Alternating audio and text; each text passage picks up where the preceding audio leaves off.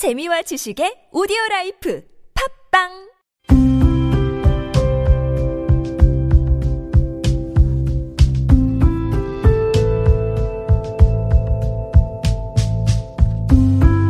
칼럼을 읽어드립니다.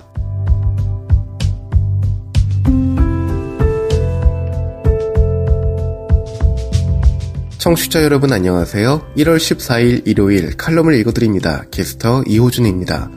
칼럼을 읽어드립니다에서는 여러분과 같이 고민하고 장에게 최신 정보를 담은 글을 골라 전해드리고자 하는데요. 그럼 바로 오늘의 칼럼 만나보시죠.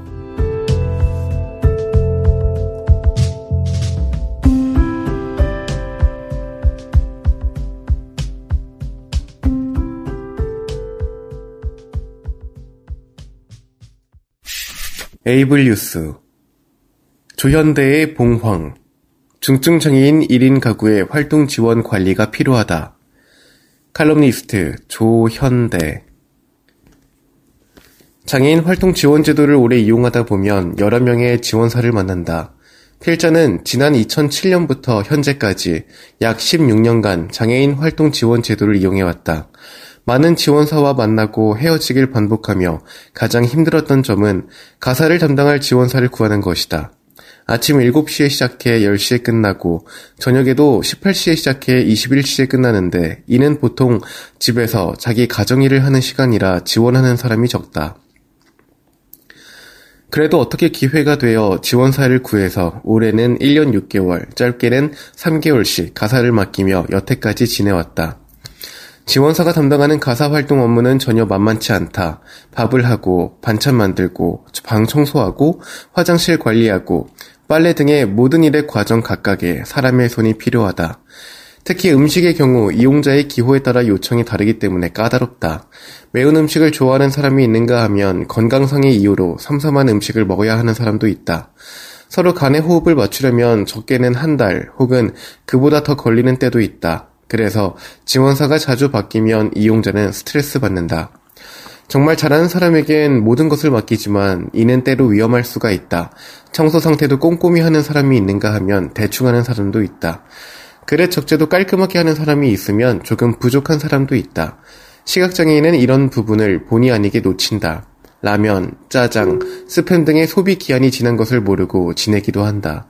내 지인은 지원사가 2년이 지난 스팸을 요리해 먹인 탓에 탈이 난 적이 있다. 지원사에게 모든 것을 믿고 맡기다 보니 발생하는 사고다. 이런 사고를 막기 위해 1인 가구 중증장애인의 활동 지원 현황을 관리할 인력이 필요하다.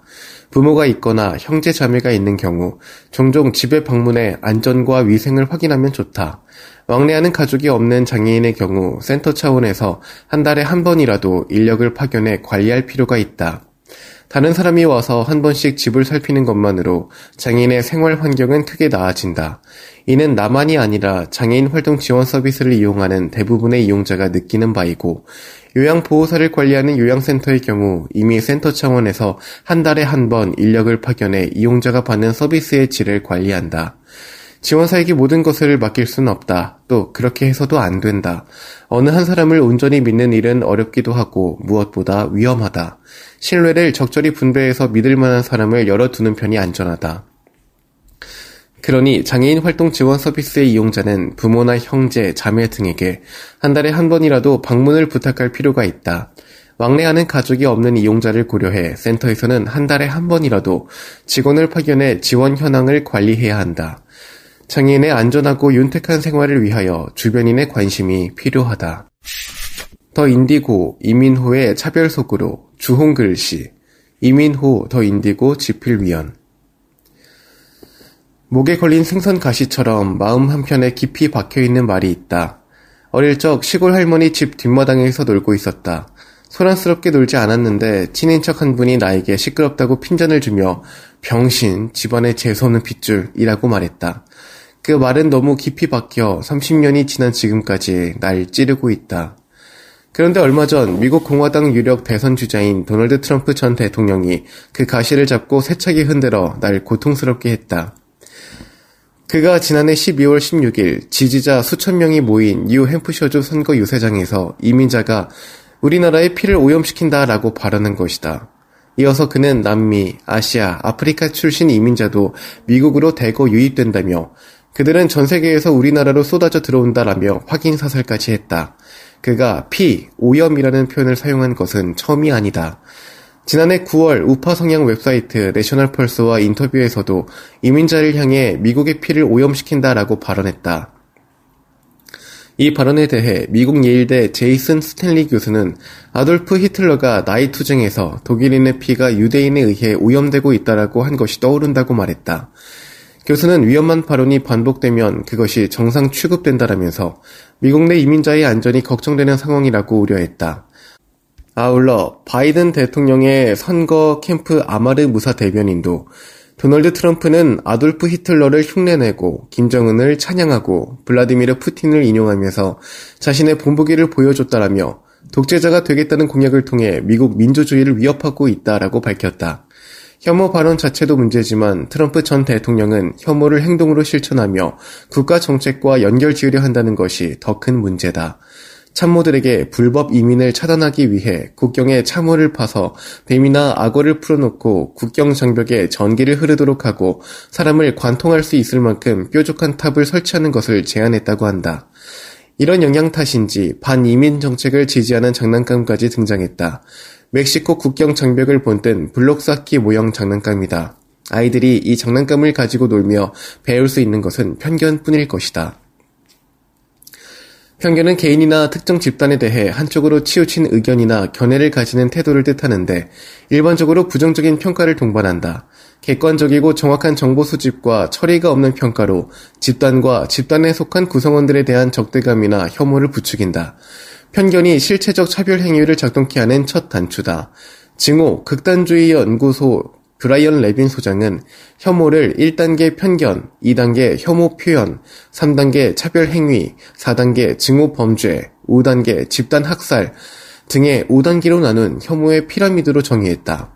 개인의 단순한 편견으로부터 시작한 혐오 표현이 집단 학살까지 이어진다고 본 것이다.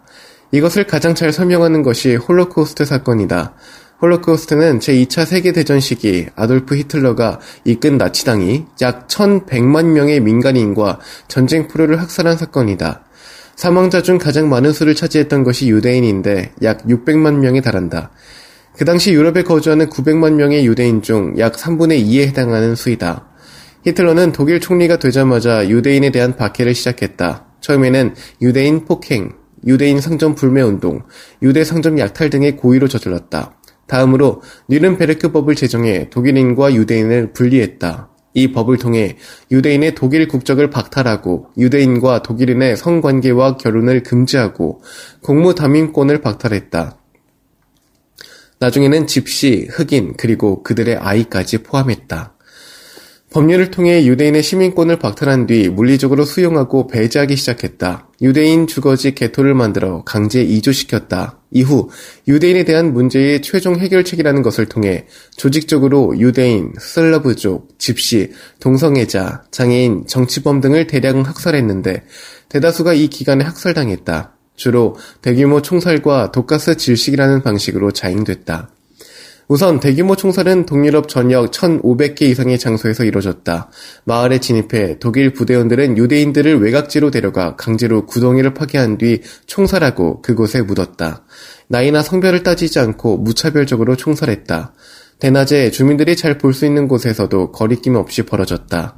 대량 학살을 효과적으로 수행하기 위해 학살 수용소 또는 죽음의 수용소라 불리는 절명 수용소 5개를 건설했다. 이 수용소에서 사용한 중요 수단이 밀폐된 곳에 많은 사람을 가둔 뒤 독가스를 살포하는 것이다. 효과적 이송을 위해 열차를 타면 수용소에 바로 도착할 수 있도록 했다. 물론 음식, 물, 욕실, 의료 등을 제공하지 않았고 몇 날 며칠 짐칸에 빼곡히 서서 이동해야 했다. 이런 환경으로 인해 이송 중 사망하는 사람도 상당수였다. 문제는 이런 대량 학살이 하늘에서 갑자기 떨어진 것이 아니라 악의적인 편견과 말에서 시작되었다는 것이다. 아돌프 히틀러는 독일 총리가 되기 전부터 편협한 인종주의에 사로잡혀 있었다. 그는 각종 연설과 저술에서 아리아인이 가장 위대하고 순수하며 다른 민족과 존재는 열등하다고 주장했다. 특히 유대인을 가장 열등하고 위험한 인종이라고 낙인 찍었는데 히틀러와 나치 지도자들은 유대인들을 다른 인종에 기생하면서 그들을 허약하게 만드는 암쪽인 인종에 불과하다고 봤다. 그렇기에 독일 사회에서 박멸되어야 하는 존재였다. 박멸되지 않는다면 독일인의 피는 더럽혀지고 영구적으로 부패되고 파괴될 것이라고 주장했다. 그런 편견은 유대인에 그치지 않고 슬라브족, 집시, 동성애자, 장애인, 정치범 등까지 확대됐다. 살아있는 역사가 편견이 존재에 대한 차별과 분리를 행동화하도록 하는 촉매제가 될 수 있음을 증명한 것이다. 그렇기에 우리는 편견과 혐오 표현을 결코 가벼이 여기지 말아야 한다. 새겨진 주홍 글씨를 선명히 드러나고 누군가에게 주홍 글씨를 새길 때 홀로코스트의 역사는 반복될 것이다.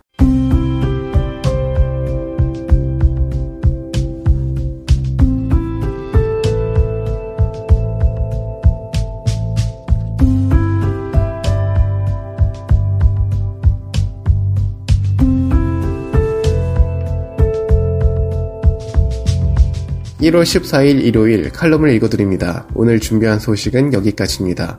지금까지 제작의 이창훈, 진행의 이호준이었습니다. 끝까지 청취해주셔서 고맙습니다.